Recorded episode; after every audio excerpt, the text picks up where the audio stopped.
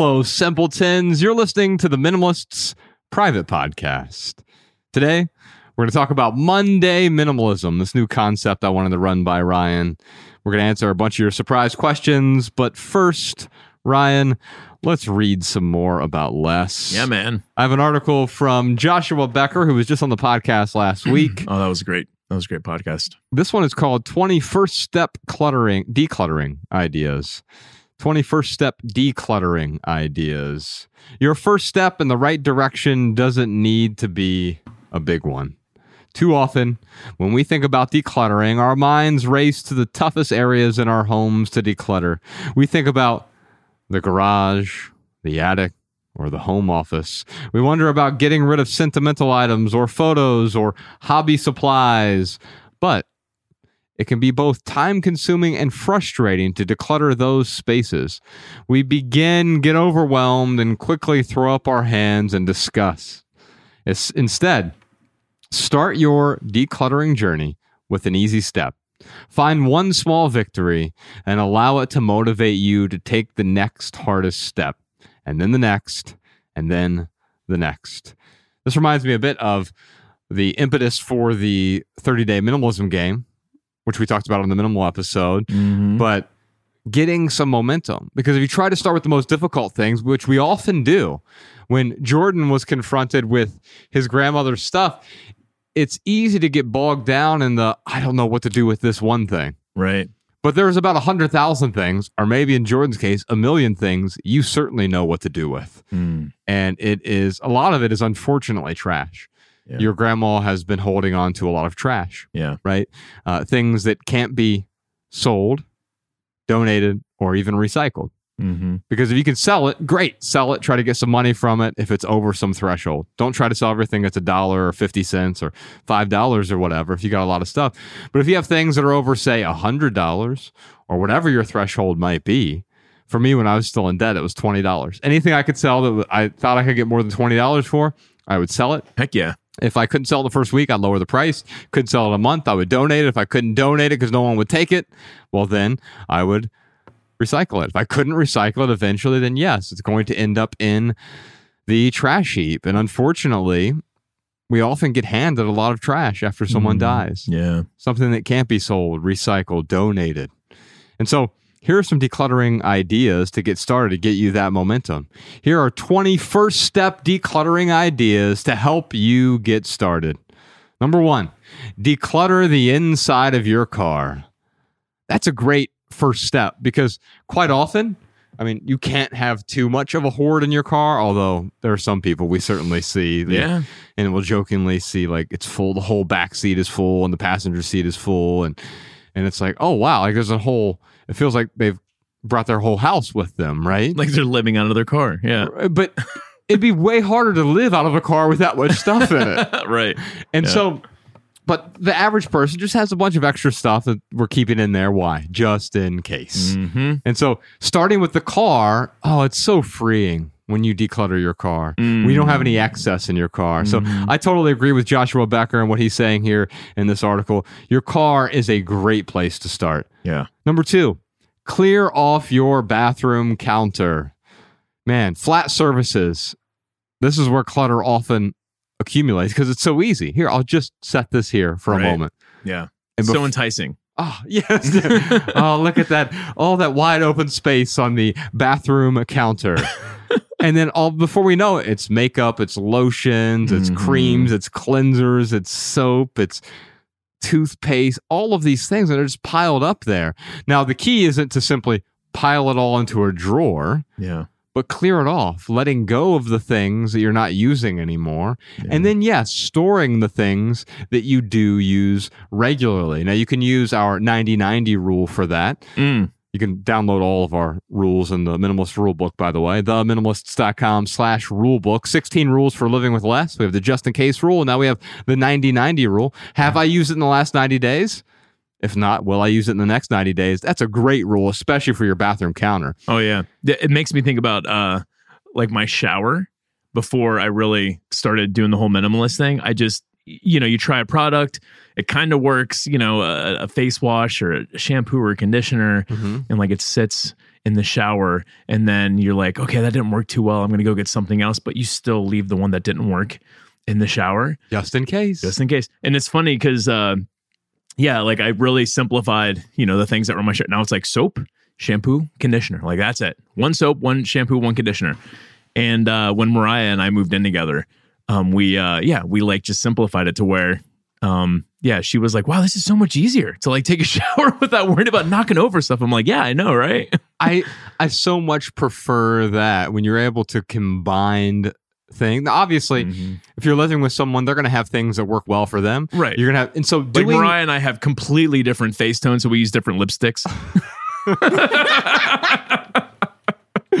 yes, and and so what's nice though is you can do this together. You can clear the counter together because the thing to not do is like I'll just throw away all of Mariah's stuff here. And look, half of the stuff's already gone. Right. yeah. So doing it together allows you to grab their buy-in as well. The third thing on this list from Joshua Becker is remove 10 items from your wardrobe. Mm. I call this shopping for clothes in your closet. Or or it's like reverse shopping. Well, because here's what happens is like we quite often hold on to things like I, I'm wearing that. I bought it because it looked good on a man- mannequin, but it, I know like I try it on and it's a little too big or a little too Mhm. small, a little too awkward or a little too orange. And I'm holding on to this thing for some hypothetical use in the future. Mhm. And so I'll try it on. Oh, yeah, you know what? I don't like this. I don't think I would buy it. And if that was a key, oh, I don't think I'd buy this, that's the sign that I want to let it go. Yeah. So, w- would I re-buy this thing in my closet? If the answer is no, let it go. Ooh, that rhymed, Danny. Number four, declutter the visible areas of your entertainment center, Mm. or just get rid of your entertainment center. right. Get rid of your entertainment. entertainment There was this? Two thousand seven.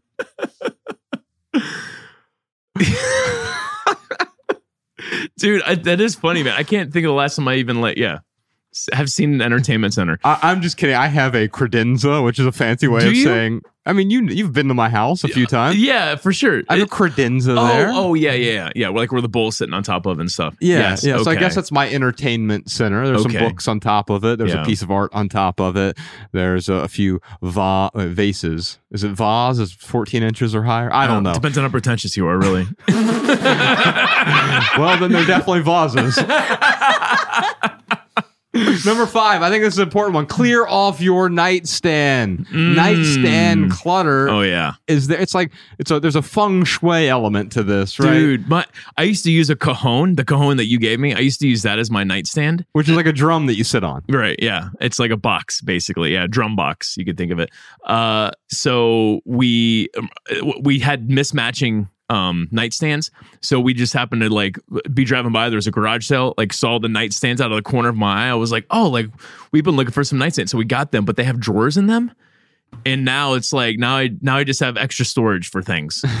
I mean, I didn't I, I don't have them all filled up, but I just noticed myself like, oh, to store that in the nightstand. To store it. like I now have you know uh, nightstand junk drawers basically. you went and bought at two accidental junk drawers. Right, yeah. So yes, you can clear the nightstand, Mm-hmm. but don't simply clear it into the drawer. By clearing it, it's selling, donating, recycling, trashing, etc. Oh, I've been doing it wrong. Number six, walk around your home and fill one box with items to donate. We'll do this with Ella quite frequently. Mm. And because she'll have toys that she's no longer finding value in, Mm-hmm. and she lets them go, and she understands by letting them go, she's actually making room for new toys. Yeah.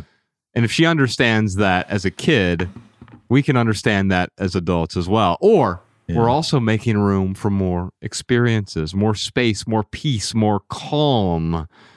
And so, one donation box and having the whole family do it, you can do it in five minutes. and all of a sudden, you're getting started on the letting go. Dude, I went and visited uh Mariah and I went and visited uh Bex and Ella when we were in Missoula just a couple weeks ago.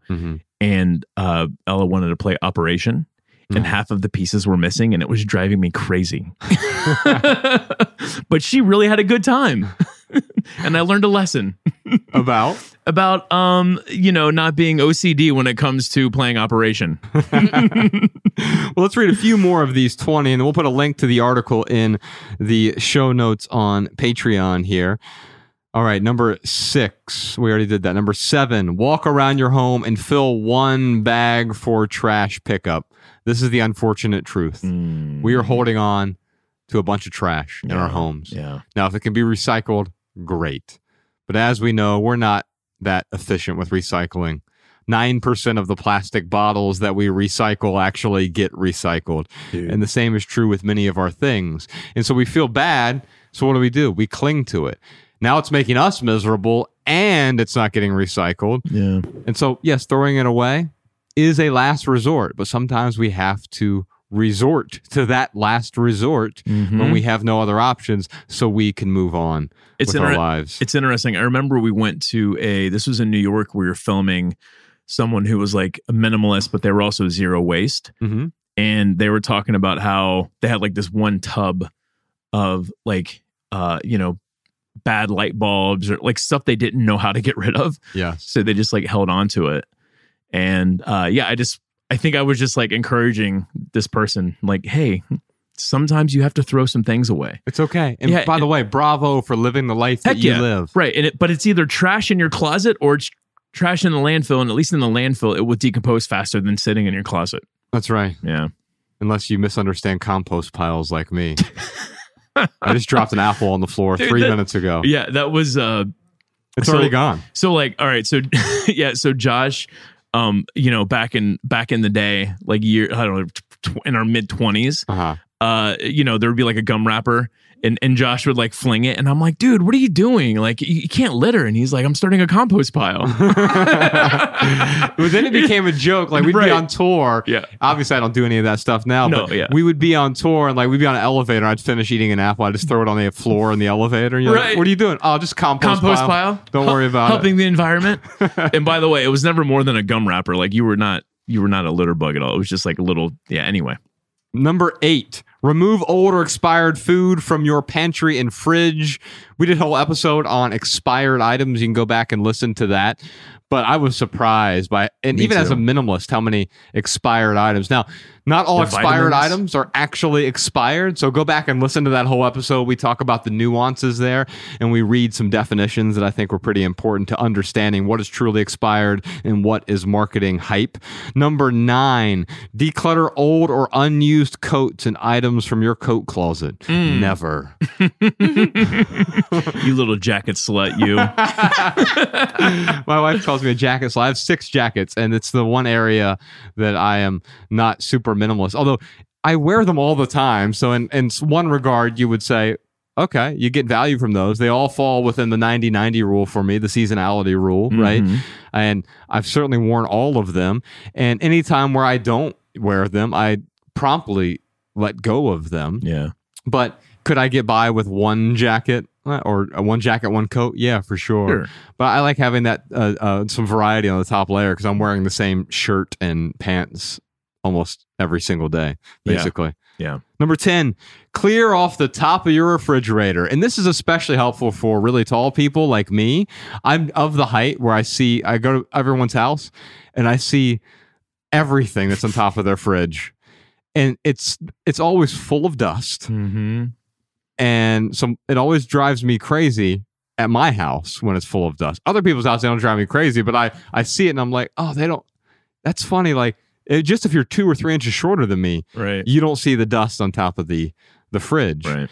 And quite often people will pile other things on top of their fridge as well. I don't know why, but like I remember growing up, my mom had it was like all these cookbooks that she never used. It was like Uh-huh. all these cookbooks on top of the fridge. Yeah. And dust. Cookbooks collecting dust. Yeah, right. Ooh, there's like a, a blog post title there or something. Uh, let's, let's see if we can do a lightning round with the last 10. Recycle old magazines or newspapers that are left piled up. Yes, guess what? You are not going to go back and read the third quarter details magazine from 2012. Yeah. And it's if you need time to, let it go. yeah, and if you need to, it's online. Yes, indeed. Yeah. Number 12, declutter your underwear and or sock drawer. I think he means underwear drawer or sock drawer. But you can declutter your underwear too. Yeah. Go commando. It's the only way to be a real minimalist. Number 13, clear five items from your kitchen counter. Clear all the items from your kitchen Mm. counter. We just did an episode about kitchen clutter with Max Lugavere. I think you'll enjoy that episode. You can go back and listen to the entire kitchen clutter episode. Number 14, remove excess towels and linens from your linen closet. That reminds me of when I was dealing with my mom's stuff. It looked like someone was running a hotel out of her linen closet with all the mismatched bath towels and dish towels and beach towels and bed sheets and blankets and quilts. She had a lot of stuff in that closet, some of which she used. Yeah. And you could tell because it was the stuff that was reused over and over again that was on top, and all the other things that smelled a bit musty underneath. if it smells musty, maybe that's a sign that you can let it go. Number 15, declutter your laundry space.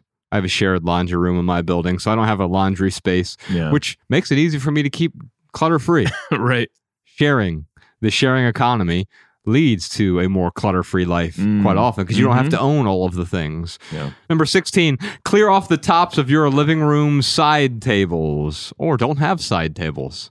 That's another way to do it. We do this every night when we set the stage at night. We've talked mm-hmm. about this in the past, but we set the stage. We'll spend five minutes or so clearing off any flat surfaces that may have accumulated something throughout the day, whether it was mail or books or remote controls or papers or toys. We clear it out at the end of the night so we wake up the next morning to a calm, clean, clutter free house. Few more here. Number 17, minimize your Tupperware. Yeah, or don't use Tupperware because it leaches plastic into your foods. Right. We talked about that during the kitchen clutter episode. Number 18, declutter your shower, keeping only what is essential. You talked about that already, Ryan.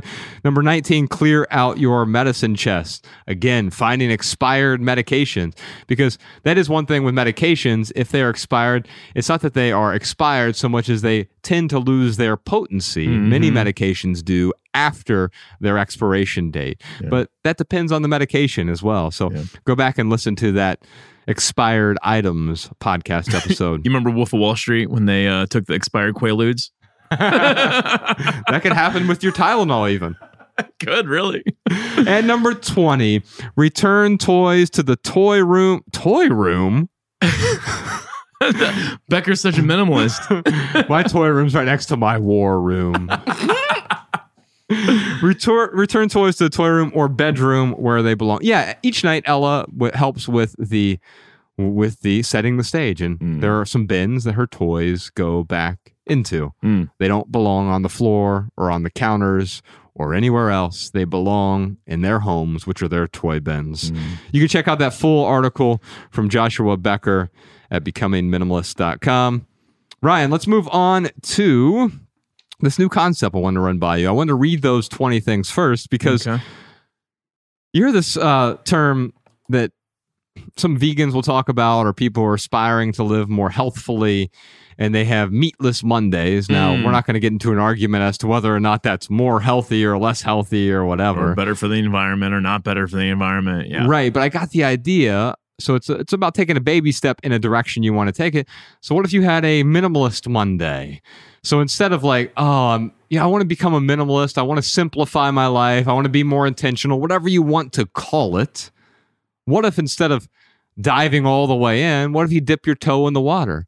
And one way to do that could be on Minimalist Monday. So instead of don't worry about decluttering every day, maybe the 30 day minimalism game is too aggressive for you. Certainly Ryan's packing party is too aggressive for you if Yeah. that's the case. Especially if you got kids and yeah, spouses and all that stuff. yeah. Your packing party is the veganism of minimalism. I'm feeling like we should have we should have got the website Monday Minimalists. I'm sure it's still out there. Patent pending. Um, and so the the concept is this: What if you take any of these twenty first decluttering ideas, and just on Monday have a reminder in your calendar, Monday night after you get home from work, Mm-hmm. 6 p.m., 6:30, 7 p.m., whatever it is. I'm going to spend one hour on Monday when I get home, just doing one of these things or Mm. two of these things. Mm. You could be getting rid of one item, sure, but it could be any of these things, any of these 20 ways that we approach simplifying our lives. Yeah. You don't have to do it every single day. But a year from now, you'll have had 52 minimalist Mondays. And think about the progress you'll have made over the course of one year Mhm. if you start this Monday. Yeah, I dig it. That's great. I mean, it's uh, yeah, you could take this list of twenty things and do one of them, twenty, you know, each Monday, twenty weeks in a row. Mm-hmm. That's yeah, that's a that's a great start. Yeah, and then start over the next uh, 20 weeks. I'm sure. Well, here's what happens: Yeah, is right. new clutter shows up occasionally, right? Mhm. We declutter, but then we accidentally reclutter because life happens to us. Mhm. And so don't you don't have to beat yourself up because you've recluttered a space. You could just take these same tactics Mhm. and apply them again to get that momentum you need to keep letting go. Here's what I'll tell you though. Many people who approach the minimalist Monday, the Mo- Monday minimalism, they will get rid of things on a random Wednesday or a random Saturday. right. It will start to carry over into other days of the week. Mhm. So starting somewhere and you start to feel that freedom, that lightness, that calm, that peace. And then you begin letting go somewhere beyond Monday. Mm. Letting go today begets letting go tomorrow and the next day and the next day. You don't have to feel the pressure to do it. You will feel compelled to do it. You Mhm. don't need the discipline to do it. You'll wake up on a random Thursday and say, I really want to clear off the kitchen counter. Mm. And if you feel that impulse, then go ahead and do it. Clear off that kitchen counter now. Don't wait till tonight. Don't wait till tomorrow. Begin letting go when you feel compelled to do it. Mhm. Yeah, I love it. I think Now, it's great, Alabama, can you read this comment? I wanted to talk to Danny here. I told her uh, she left a comment on our most minimalist foods episode. Maybe you could read this for us. Sure. Here's Danny's comment. I love you guys, but after listening to your circular economy and cultist views on food, the vibe came through with this episode. So, your team gets fed snacks? I would love to listen to an episode on her podcast, Are the Minimalists a Cult? I still remain a huge fan. Maybe not so much on this episode. I'm going to try and translate this one. Yeah, because I don't really understand the comment. And by the way, this is a great comment. Th- These th- these are my favorite comments when they're like, "Hey, I agree with about half of what you say," Yeah, you, and, by it's the- like awesome. Like you're forming your own opinions. Cool. Uh, you'd have to have split personality to, to agree with everything that we say. Right. Hundred percent. Because Ryan and I don't agree with everything that we say. Right. And that's why we bring on these different perspectives. So I think she's referring to three different people maybe even three different episodes here. Yeah. Let, let's be really clear. So the circular economy episode is the episode we did with Claire Potter. She's an environmentalist. Yes. Right.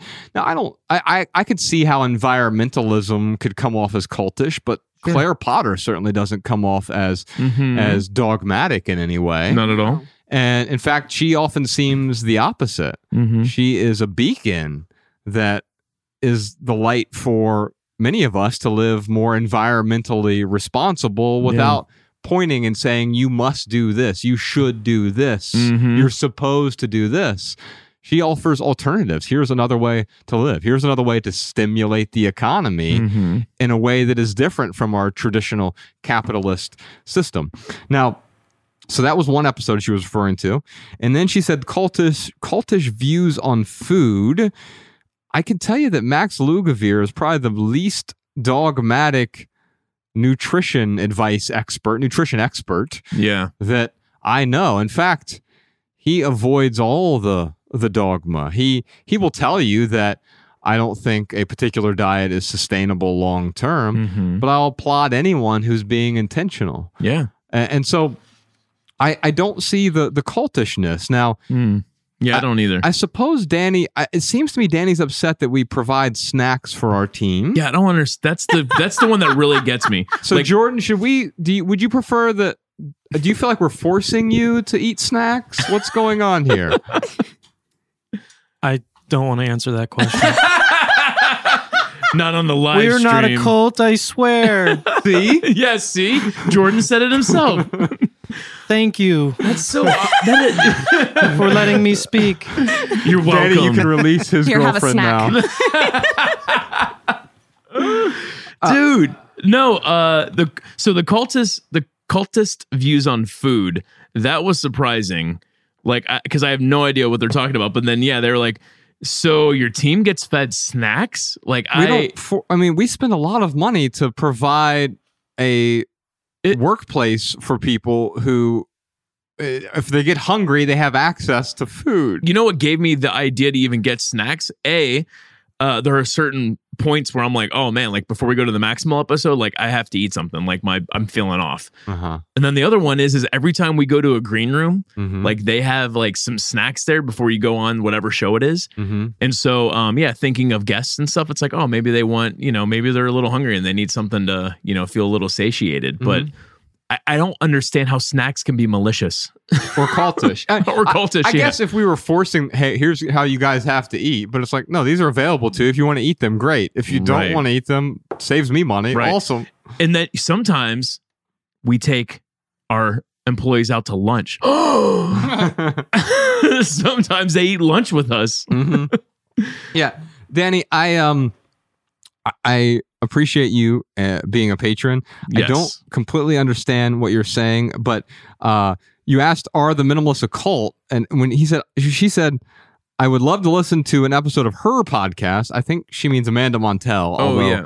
And uh, we were on her podcast. It just came out, It- actually. right. So you you can listen to Amanda Montell's podcast with the minimalist. And they'll tell you at the end whether or not we're a cult. They actually, so every time they say it's either it is a cult or it isn't a cult or maybe it's on the cusp of being a cult. Dude, I used to really hate the word cult, mainly Mhm. because I grew up in a cult. And uh, it has this, you know, this negative connotation with it.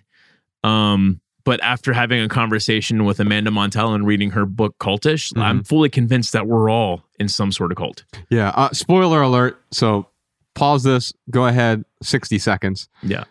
If you don't want the uh, the spoiler, but on the episode, her and her co-host, they so they say yes, this is a cult. No, this isn't a cult, or Mhm. it's borderline cult. Spoiler, into that episode, they're both like, nope, not a cult. Minimalism is not a cult. Ah, We've done our research. We they went through all the, the different things, and I they're like- disagree with them, by the way. I think it's a total cult.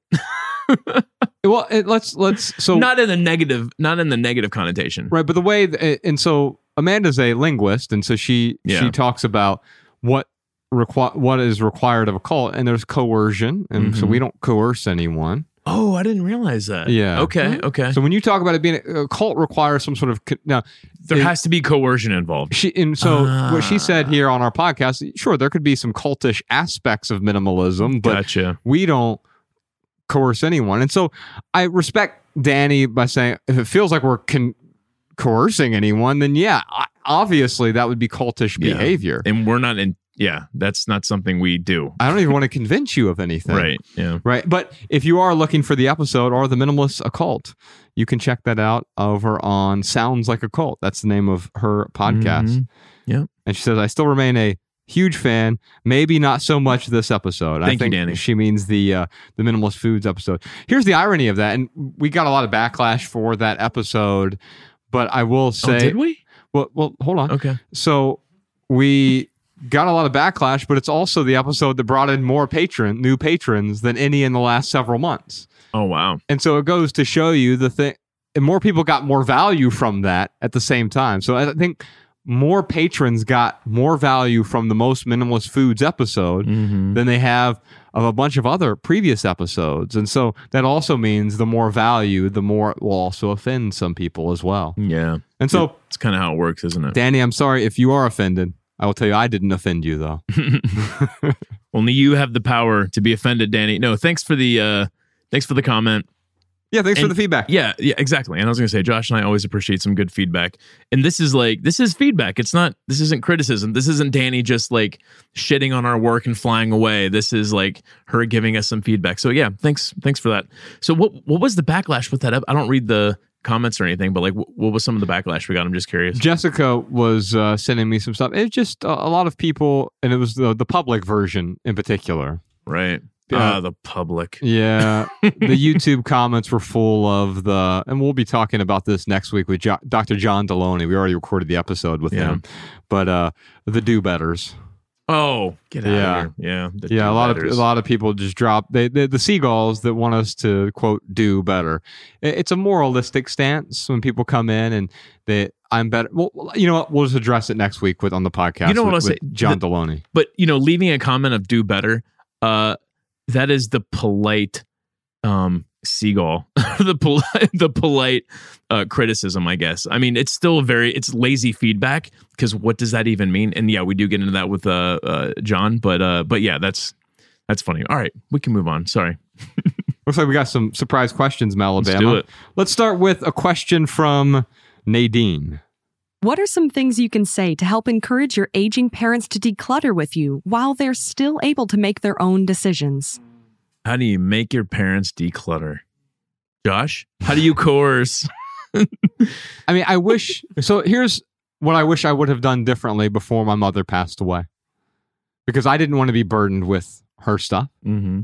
But I didn't realize it at the time. I knew that I didn't realize how daunting it would be. So the first thing I would have done is I would have gotten a better understanding of how daunting it would be to me. Because as I talked about on the minimal episode, I spent 12 days like a full-time job simply sorting through her stuff. Yeah. And my initial impulse was to store it all in a storage locker. But I knew then I would be charging my future self to hold on to these things. Mm-hmm. How much money is this going to cost me? And so the lesson there was also it's going to cost me $220 a month in perpetuity Mm-hmm. but also getting rid of the stuff. I'm going to have to hire some people, bring some people over, do some stuff. How much is this going to cost me? It's an important lesson because let's say I spent $2,000 getting rid of my mom's stuff. Okay. Well, that just means that it's a $2,000 lesson Mm-hmm. that I learned. Because if I understand the gravity of the situation, how much this is actually going to weigh me down, Mm-hmm. then I would have been able to approach my mom in a way that said, Hey, would you be willing to help me go through some of this stuff together? Mm-hmm. Would you be willing to let go of some of these things I know I don't want? Mm-hmm. Because I know I'd love to hold on to this, this, this, and this. Are a handful of sentimental items that served a purpose for me or were decorative that I enjoyed holding on to. But the other things got in the way of that joy. Mm. And so if I could have communicated better with her up front, would you be willing to? Those five words would have totally saved my time, made me less stressed, would have made the entire experience of letting go of her things less chaotic. Would you be willing to? Mm. What, what's she going to say?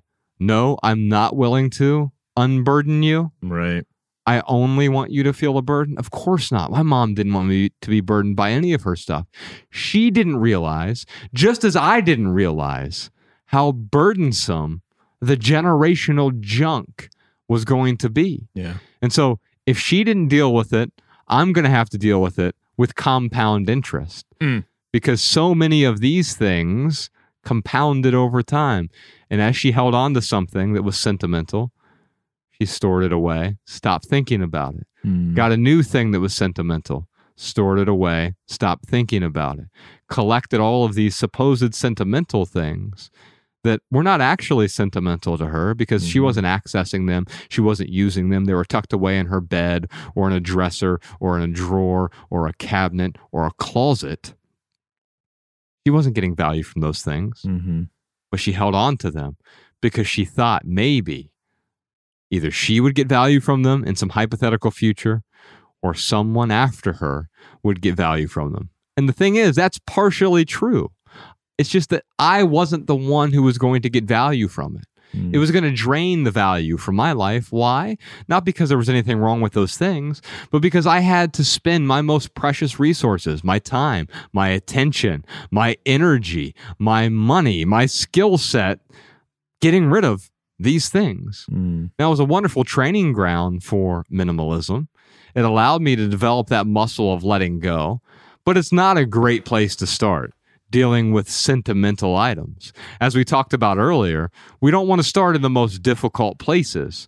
We want to start with areas that are easy for us to let go. Mm. And the truth is, it wasn't easy to let go of my mom's stuff. Mm. And so I would have communicated that to her way beforehand.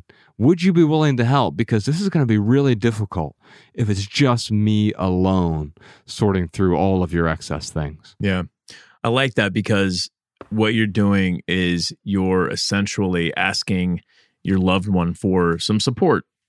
And maybe they don't even see it. So they're just going to keep holding on. But if you can help them see, like, hey, like th- the things that you're holding on to, this is actually going to, it's going to be a burden for me later. Yeah. Would you be willing to help me go through s- some of this stuff right now? Because maybe they don't even see that it's a burden, just like your mom didn't see that it was going to be a burden. Yeah. Yeah. I know uh, when I was helping my grandmother, my Oma, get rid of uh, some of her stuff when my grandfather passed away, she had to, uh, yeah, she had to move out of the house that she was in for like 20 years, 25 years. There's a lot of stuff. And I think where I started with her was like the expired food. Just like, I'm in the cabinet, I saw, you know, this quick pancake mix and it was like, you know, expired three years prior. And I'm like, oh, Mhm. probably other things in here. So I was like, hey, Oma, can I go through and uh get rid of some of this this expired food? She's like, yeah, go for it. But yeah, that was much easier to deal with than like, yeah, her Stein collection or uh yeah, her her precious memories from her husband. And yeah, that was uh that was a process. But she um yeah, she was able to let go of a lot. A few things to note here. Our memories are not in our things. Our memories are inside us. And quite often we get tied up and we associate those memories with our things. And then we start to cling to those things because we think we're clinging to the memories. But as soon as you realize, not just intellectually, but you realize it in your heart, I've got these memories regardless. Well, then you're able to start letting go of the things without losing the memories to those things. Mm. So, um, Nadine, one other thing that I would that I would think about is eventually you might reach a point where you have to sort through a family member's things, right? And it and it's going to be really burdensome, like we talked with Jordan about earlier on the minimal episode. You can elicit help from people as well. You don't have to do this alone. I know it can feel incredibly isolating Mm. to start decluttering, especially decluttering someone else's stuff after they've passed away. One thing that our friend Colin Wright did when he was getting rid of his excess stuff is he had what he called a yard sale room, except every item in that yard sale room was free. Mm-hmm. And he invited friends and family over and he said, Hey, I want you to go in that room. Anything in that room you're allowed to take home as long as you do two things. One is you know you're going to get some sort of value, or you think you're going to get some sort of value from it. And two, you don't show me what you're taking. because as soon as you show me, it's going to trigger that emotion in me. I might grasp Yeah. for that thing one more time. Mm-hmm. So don't show me.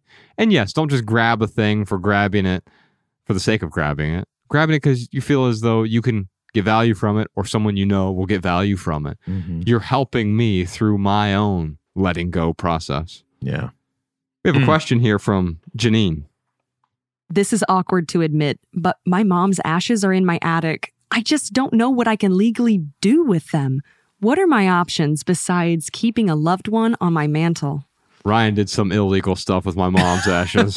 no, I didn't. Uh, but I would put random name tags on the ashes.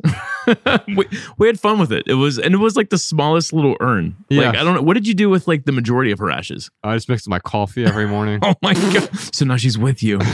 Oh, God. Uh, no, seriously. What did you do with like the majority of her ashes? I uh, Oh. spread them in St. Pete. That's right. That's Yeah. right. And then you kept a little urn for yourself. I, well, then I spread those in Dayton eventually and got rid of the urn as well. Yeah. Which Because my mom was not in the urn. Right.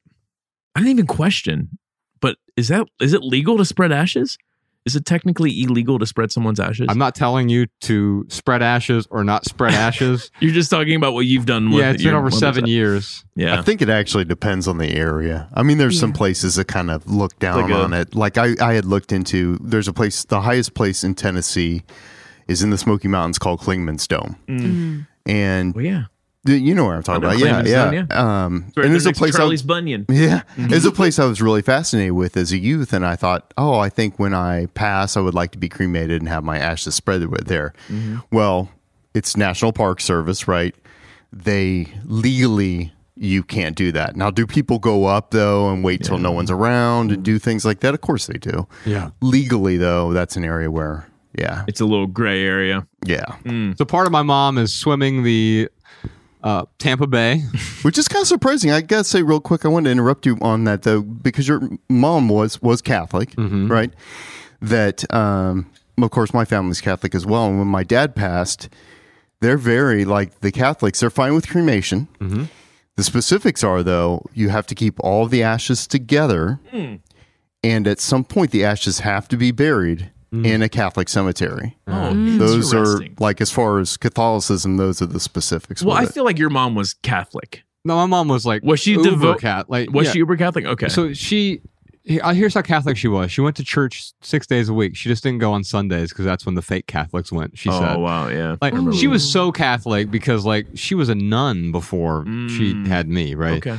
And she was still practicing Catholic when she had keys to the church. That's how Catholic mom was. Wow. um, and how, but what I'll say is that she didn't really buy into certain dogmas like that, and and she said, "Well, once I'm gone, I'm gone. I'm going to be in heaven, and my ashes are just my ashes. My body's my body. Mhm. It's sort of like in my will. My it's my my will says that like you and Bex can." Decapitate me, shoot my body out of a cannon, use my head as a soccer ball. It literally says this in my will. yeah, it does. And Wow. And I'm the one that gets to decide. I know. so excited. Uh, if it brings you great joy, oh, that'd be wonderful, right? We're gonna have a soccer game. for Yeah. your- for your funeral. Oh, I'd love it. And so, yes, I guess part of my mom was swimming around Tampa Bay, and then every time I'd go over to Ryan's condo, I'd sprinkle a few ashes on his carpet. oh my god, I felt like I was getting haunted. Do I have any serious uh, uh, commentary recommend- for yeah. Janine? Um, I think you said it best about the the the ashes are not uh your your mother is not in those ashes. I mean f- physically yes there is some you know burnt f- flesh that is there but like that's not your mom. And uh, with that said it's like you can do with them whatever you want. Like yeah I would encourage you to do something that has meaning. Um but even if you don't that's okay. Yeah. And by the way, meaning can mean different things to you. Like Ryan and Mhm. I, jokingly, when I had the little urn and he would come over, put little name tags on it, and like he had a name tag that said Chloe, and then because originally before they had one that said Alex, and I'm like, oh, we should at least put her name on it. And so like, and, and so it had a, a na- like a, a customer service name tag, and then like we would talk to her, and and, and so like Worst customer service agent ever. why are you stonewalling me? uh, anyway, she uh, uh, she was there in spirit, but we knew that there wasn't the person there Yeah. hiding in the urn, and so it was meaningful to me and Ryan because one of the ways that we dealt with tragedy is through levity Mhm. and being willing to joke about something as profo- profoundly sad as losing a parent is one way to grieve. Yeah. And your mom would have she would have laughed at all oh, she would have loved it. Yeah. Yeah. And Yeah. so I guess I would throw this question back on Janine and say, what do you feel compelled to do? And not compelled by society, like you're supposed to bury the urn or or you're hmm. supposed to be in a particular cemetery or you're supposed to have ashes on a mantle. Like that was the joke. I had a mantle in my apartment, so that, that was the mm-hmm. only thing on the mantle where it was that little tiny urn Yeah.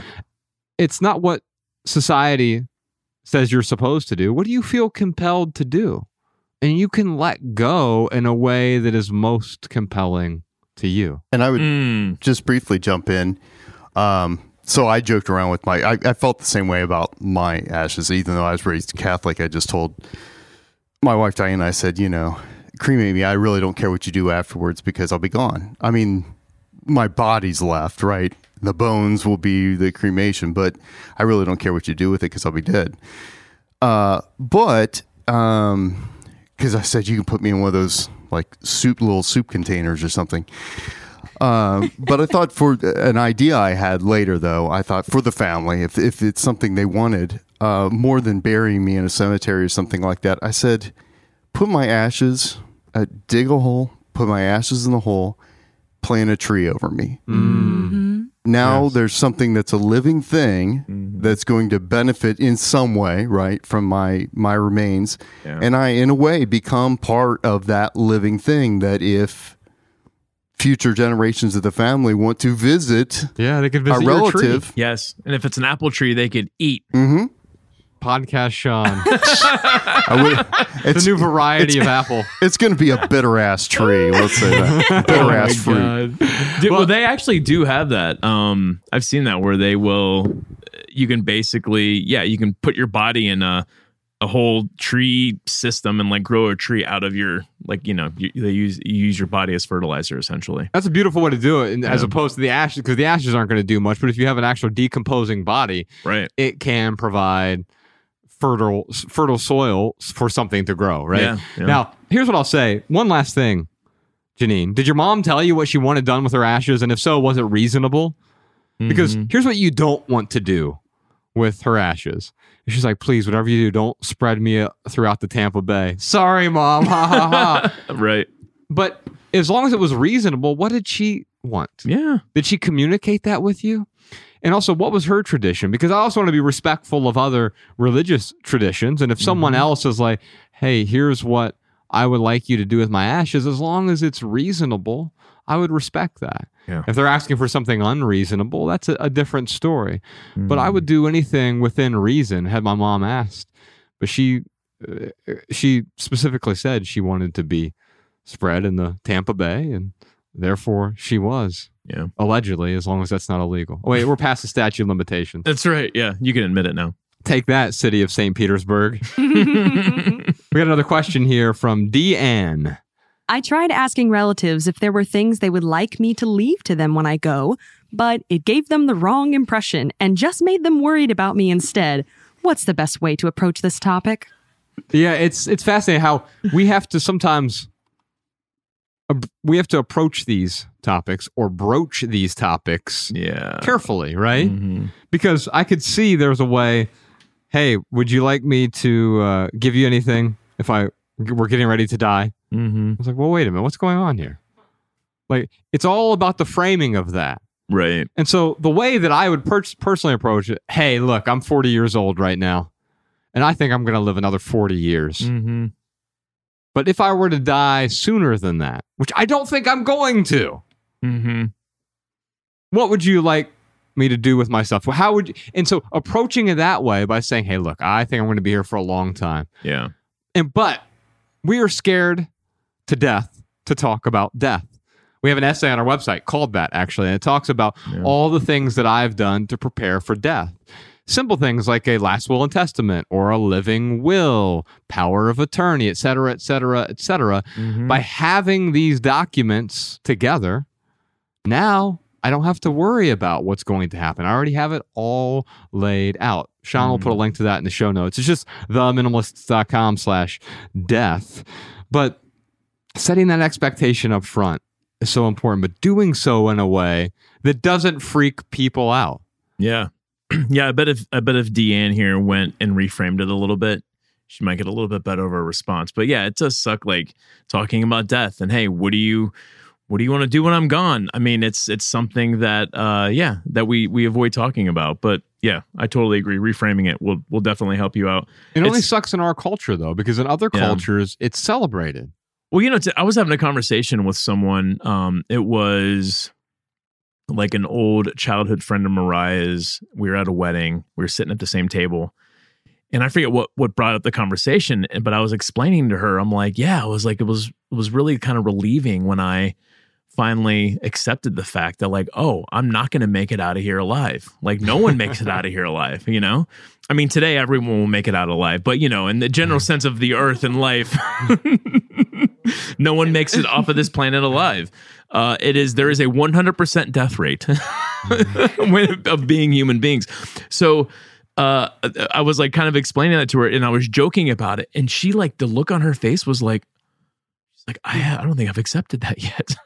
Yeah. And I'm like, well, you know, I was like, I'm not trying to like be negative Nelly here. It's just just the I was just trying to share an experience of like how freeing it was for me to finally realize because I was raised as a Jehovah's Witness, you're raised to believe that Armageddon's gonna come, you're never gonna die. So they they they put this false hope in you that hey, Jesus is gonna come back, he's gonna fix everything, and you're gonna live forever. And by the way, with you, there isn't even going to be a gap. Like for some people, it's like they're going to sleep for a while Right. and be risen.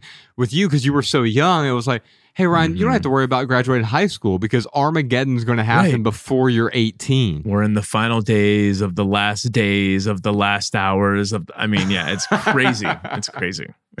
It's a great first line to like a, a apocalyptic novel. By the way, I'm reading a, a new novel right now. I think it's going to be a added value segment on a future episode. I was talking to Danny about this yesterday. It's called The Every. It's by Dave Eggers, and it's follow up to his book The Circle. Did you ever? I did not read the circle, but I know of it. There's a movie that came There out. There is, and it's really good, and it's pretty true to the book as Need to watch well. it, yeah. So either watch the movie The Circle, has Tom Hanks in it, and um, a few other really talented actors and actresses. Um, and the book, though, The Every, it's weird because there are moments in there that are dystopian, that are supposed to be dystopian, but I see them as like, oh wow, if we didn't use that for coercion. This is actually utopian. That's the problem Mm. with dystopian is when it's used to control other people. When utopia controls other people, it becomes dystopian. Oh wow. There's this one scene in particular. So the company, the circle, slight spoiler alert, but you find this out in the first chapter or so. Mhm. The the company, the circle from the first book, turns into a company called the Every. They basically buy Amazon. The Ah. circle is Facebook plus Google plus a few other tech companies Okay. They sort of buy Amazon. They become this bigger company. They don't call it Amazon in the book. They call it the jungle. But uh, y- you get the idea that they buy this this company and they become the largest, you know, uh, company in in the world. Mm-hmm. And as they do it, one of the things they do is they provide a service that is very similar to like $1scan.com, where you can send in your photos, scan them, and then they sort of incinerate the photos. And to me, it's like, wow, it's an awesome service if I'm choosing to do Right. that. Yeah. If you're forced to do that, it's like, well, wait a minute. Mm-hmm. Let's not coerce anyone to do it. This isn't something you must do. It's something that can be freeing if you feel compelled to do it, Yeah. but not if you feel coerced to do it. And then they start offering a 3D version of that service, which in the book at least, they so let's say you have any of Jordan's grandma's things. There's this antique purse, right? Mhm. Or there's an antique uh, sweater or an antique dresser, even, right? And you can send them into the Every. They 3D scan it so it can be 3D Oh. printed at any time. Like you could, uh, oh, something 3D printed. I was thinking VR. Like you can go into virtual reality That and like too. experience it. yeah, you could experience it that way, but they 3D scan it so you'll always have access to it. And I, to me, I see that as like that's a billion dollar idea Yeah. because I think many of us would feel much more comfortable letting go of those things Mm-hmm. if we could scan them and have access to them either in VR or in the real world in the future because knowing the truth, we're not actually going to want access to those things. Mhm. I don't care about my mom's dresser at this point or her bed Mhm. or the extra containers she was holding on to or her Mhm. hat boxes or her hats. But it would have been really cool if I could have expediently just scanned all of the things that were supposedly sentimental Yeah. and had a digital inventory of those. Mm-hmm. I may have never accessed them, but there may have been a time where I sat down with Ella when she's a teenager and said, Hey, do you like any of these hats? I could 3D print one of them for you. and you Yeah. can have one of my mom's hats. Now, now some people will say, well, that's not actually her hat. And then you get into the sort of continuity error Oh yeah. because it's like if you have a boat, right? Uh-huh. And you replace it one plank at a time until you have a brand new boat. Is it the same boat as before? right. Yes, technically. No, technically. Mhm. it's all about your perspective. like the whole Star Trek transporting thing. Yes. Yeah. Yeah. Yeah. So yeah, for those who aren't aware, like the whole idea is uh you get disintegrated and then when you go to the ship, they basically rebuild you. Uh huh. And yeah, the question is is like, is it actually the same person? Right. Or yeah. Well, isn't isn't there now? I could be wrong with my science here, but I thought don't we completely regenerate like every eight years or something It's about like seven that? years for every cell in your body, but like Yeah. your liver, for example, I think is six weeks. Six weeks it Yeah. completely regenerates. Yeah, I think into- it's six or eight weeks, something Yeah. like that. Yeah. It's a short span of time, and so uh, your the your gut lining is like three weeks, wow. and So, so, even our brain regenerates. uh, there are parts of your brain that Hmm. don't. Okay. Yeah, Uh, but that's the only part of the body. But yeah, even Hmm. brain cells, Yeah. um, Yes. So, Interesting. but the rest of your body has a certain time frame. yeah. In every organ is a little bit different. Your kidneys are different from your liver, which is different from your GI tract, and yeah, et cetera. Um, and your skin. So you have brand new skin relative to who you were a decade ago, right? Yeah. Uh, and so, yes, we, we are constantly regenerating. I think that's a good point. Yeah. Question here from Kristen. How do we handle relatives that insist on us inheriting and taking care of their collections when they're gone? So this is the thing that I was talking to Bex about. I'm like, hey, would your parents like force things onto you? I you must hold on to this after I'm dead. Mm-hmm. And Bex was like, well, no. And and also thankfully I have brothers and sisters, brother and sisters, who'd be willing to take a lot of these things off my hands so I don't have to worry about any of it at all. Uh, I think one of the things that comes up, there was another question in here where someone talked about like, well, uh, it was Christine's question. Actually, read Christine's question. I think this ties in nicely, Alabama. How do you say no to taking over the family business? Some small businesses are really proud of their family owned for generations label, and it's hard to ignore that expectation. Right, but it can become a bit of a prison as well. I remember when we lived in Warren County, Ohio, Ryan, growing up, your dad had a rather substantial painting business. There were like 10 Nicodemus trucks driving around Warren County at one point. yeah. I Yeah. remember once we were out somewhere and you you had introduced yourself, Ryan Nicodemus, and they said, "Oh, like the trucks?" Yeah. Right. and it's because they all the Nicodemus painting trucks, which were, which were rather unique. They they were they look different from any other vehicles, and they all just said in pretty clean letters on the side Nicodemus. Mm-hmm. And yet, imagine if you were forced to take over that business right now. Mm. How would that make you feel? Oh, yeah. I would probably just try and sell it or find someone to manage it. But yeah, I, it would be a burden for sure. Yeah, Um, yeah, I uh the the one thing about physical items though, man, when someone gives you something, it's yours. including a business. Yeah. And when you have it, you can do whatever you want with it. Yes. And doing something uh motivated by guilt is probably the wrong context. Um Mm. but but doing something motivated by uh you know compassion or even um your own well-being like that's probably the better context and so we have to get a few layers deep there, right? So Mhm. let's say your father gives you the business uh, hands it down to you i want you to run this business it's not that he actually wants you to run the business Mhm. he wants to you know in this context this is a hypothetical example here Yeah. but he wants you to be have some security Mhm. and he feels this is the best way he can contribute to your security. So changing that narrative. It's not that your father wants you to carry on the legacy or the business. There's always a why behind the what. yeah And the why there is, oh, I want him to experience security. Well, why? Because I don't want him to suffer. Why? Mm. Well, because I love him. Oh. Well, if your family loves you, then the things they're handing down to you is an expression of their love. Even if you Mm. can't get value from it, they're doing their best with the resources, the knowledge, the understanding they have to express their love to you. yeah And how wonderful is that? And if it stops adding value, whether it's a business or an heirloom, you can give yourself permission to let go. yeah i mean you know it's interesting like if i was holding on to something because i was afraid of how so and so was going to react like oh if i if i let this go they're going to be mad. Well you know it goes back to what we were talking about with the with danny's comment um you can't offend someone. Like you can uh you can make an action and that person can decide how they want to react to it. But um yeah i mean you cannot make someone else angry. If they judge you based on your preferences or your actions like that's on them that's don't take on that responsibility yourself like there's no reason to take on the responsibility of someone else's anger Yeah, because now obviously we don't want to incite anger. of course not We're not trying to escalate. no And that's often where we go wrong is like, oh, I feel offended. And therefore, my reaction is to want to offend someone else, to lash out.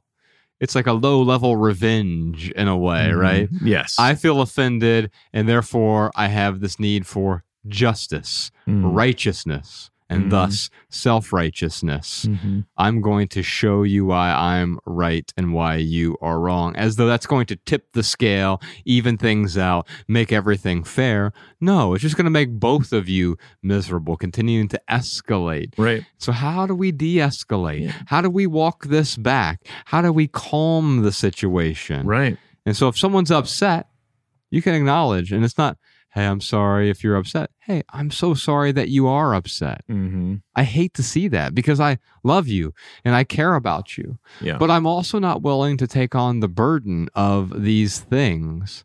I'm not willing to make myself miserable to make you happy, Mm-hmm. right?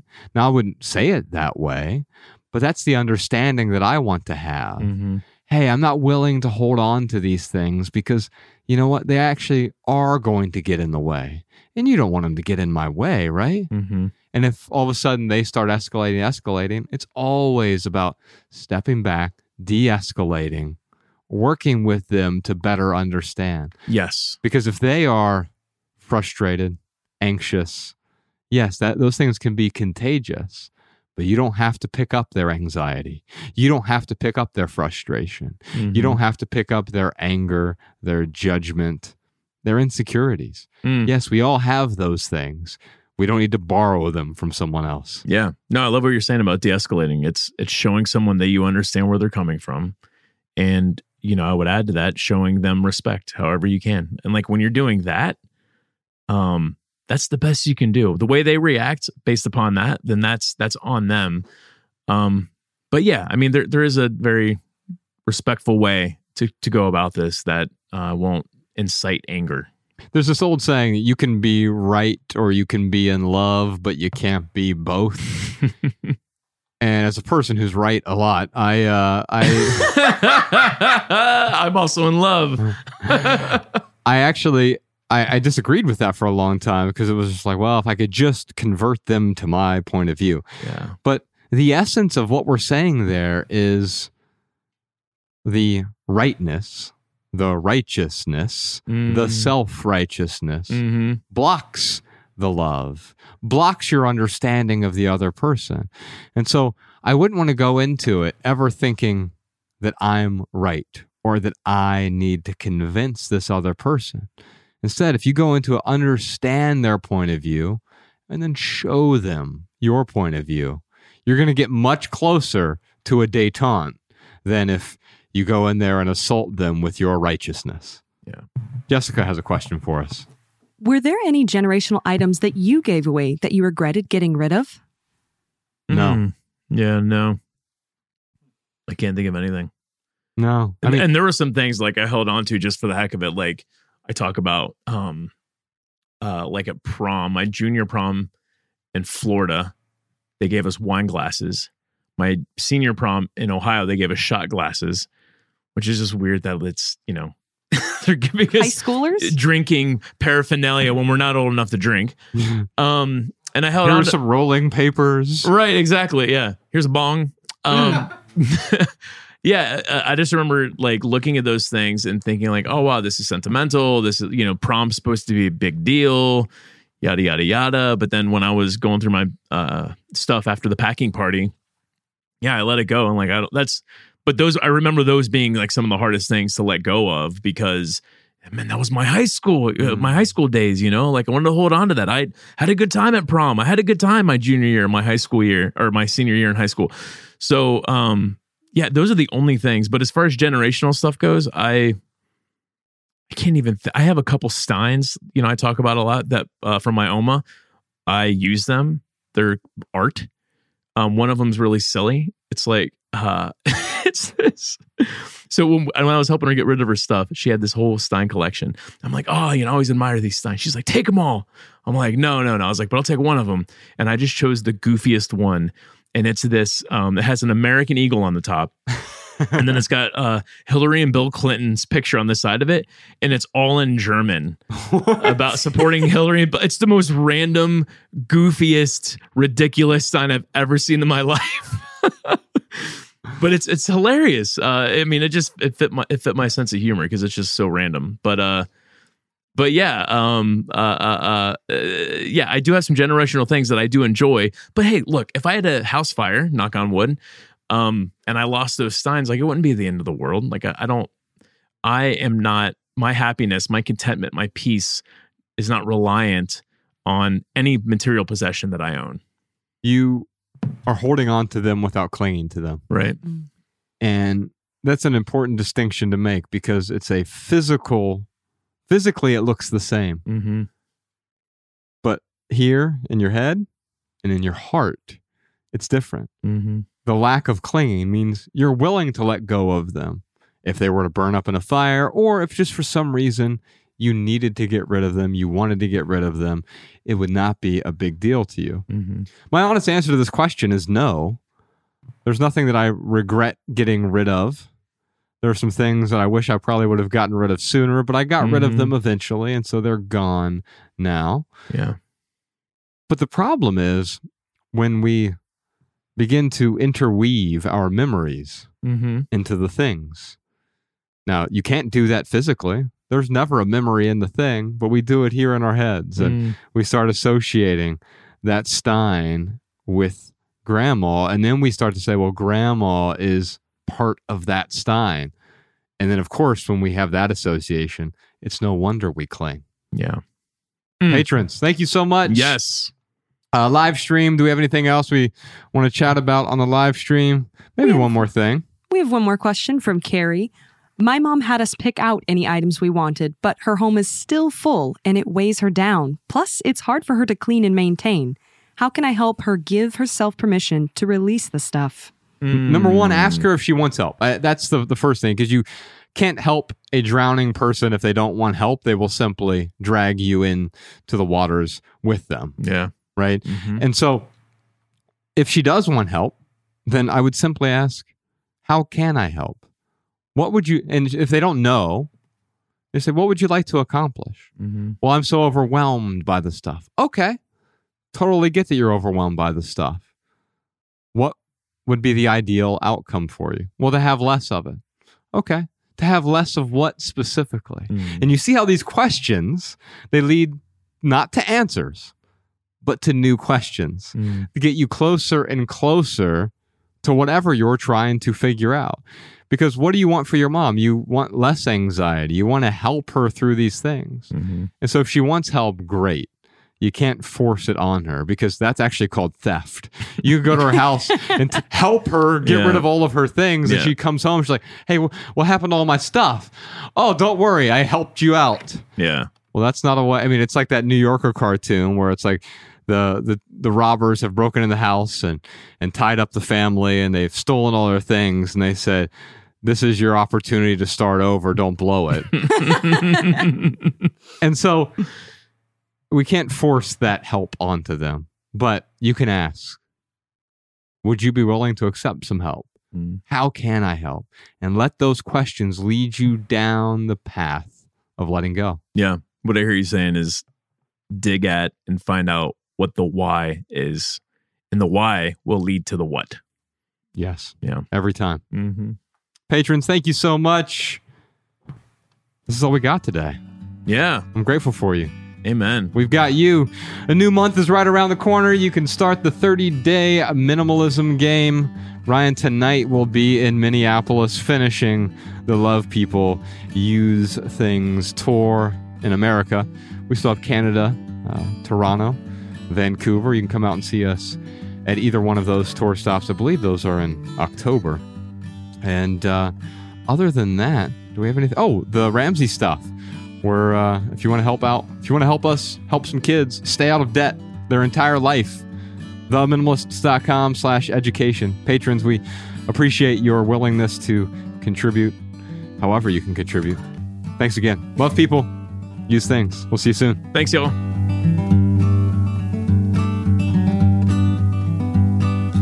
Every little thing you think that you need. Every little thing you think that you need. Every little thing that's just feeding your greed. Oh, I bet that you'd be fine without it.